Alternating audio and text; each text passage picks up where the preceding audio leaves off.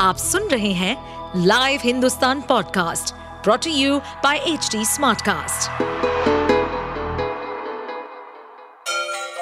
Ganga किनारे बसे राज्य उत्तर प्रदेश की खबरें पॉडकास्ट में आपका स्वागत है इस पॉडकास्ट में हम सुनेंगे छोटे शहर इटावा से लेकर राजधानी लखनऊ, चमड़े के शहर कानपुर और राम की नगरी अयोध्या जैसे सभी शहरों से जुड़ी राजनीति, विकास, मनोरंजन दल बदल फरेब और अपराध जगत की सभी खबरें आज हम सब लोग एक हम सब के वरिष्ठ कांग्रेसी उनके आज उसमें कार्यक्रम में आए हैं और आज यहाँ पर हम लोगों ने स्वर्गीय कल्पनाथ राय जी की मूर्ति पर माल्यार्पण किया जो इस मऊ के मैं कहूँ विश्वकर्मा थे और पूरे पूर्वांचल पूरे प्रदेश के विकास पुरुष रहे।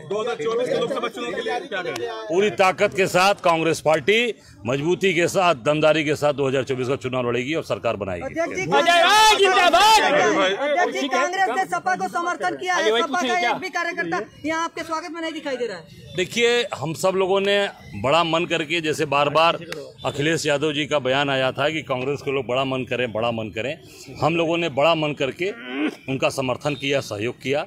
और कांग्रेस का एक एक कार्यकर्ता, आप सब लोगों ने देखा होगा, हमारा एक एक कार्यकर्ता केवल मऊ का ही नहीं मऊ आजमगढ़ गाजीपुर गोरखपुर कई ज़िले के कार्यकर्ता दिन रात आकर मेहनत किए और घोसी में इंडिया गठबंधन का चुनाव जीता। बड़ा मन करने से क्या सीटों का बंटवारा? नहीं मैं जो पूरी बात हो जाने दें ये जीता और हम सब लोग अपने इंडिया गठबंधन के जो प्रत्याशी रहे उनको हम लोगों ने निश्चित तौर से कांग्रेस पार्टी ने पूरा समर्थन करके सुधाकर सिंह को जिताया। क्यों?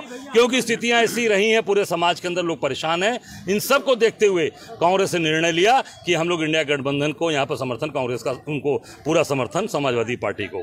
लेकिन समाजवादी पार्टी की बात आपने कहा, मैं उसको कहना चाहूँगा, लेकिन यही उपचुनाव उत्तराखंड में बागेश्वर में हुआ वहाँ समाजवादी पार्टी ने कांग्रेस प्रत्याशी के खिलाफ अपना प्रत्याशी उतारा, जिसकी वजह से इंडिया गठबंधन का प्रत्याशी, हमारा बागेश्वर में चुनाव हमारा वहाँ का बागेश्वर का प्रत्याशी 16 सौ वोट से हार गया और समाजवादी पार्टी का प्रत्याशी 22 सौ वोट पाया।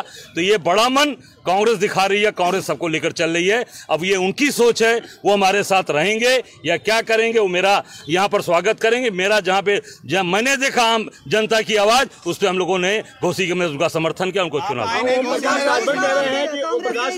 उन्हें धमकी मिल रही है अब। अब ये अब उनकी बात वो जाने उनके बारे में मुझे नहीं। घोषी हमारे एक एक कार्यकर्ता हमारे एक एक लोग उपाध्यक्ष सारे लोग पूरी टीम मैंने कहा कम से कम पाँच जिला। और मैंने ना आने के बावजूद कांग्रेस पार्टी ने समर्थन करके चुनाव जिता दिया। ये आप समझिए कि कितनी ताकत है कितना समर्थन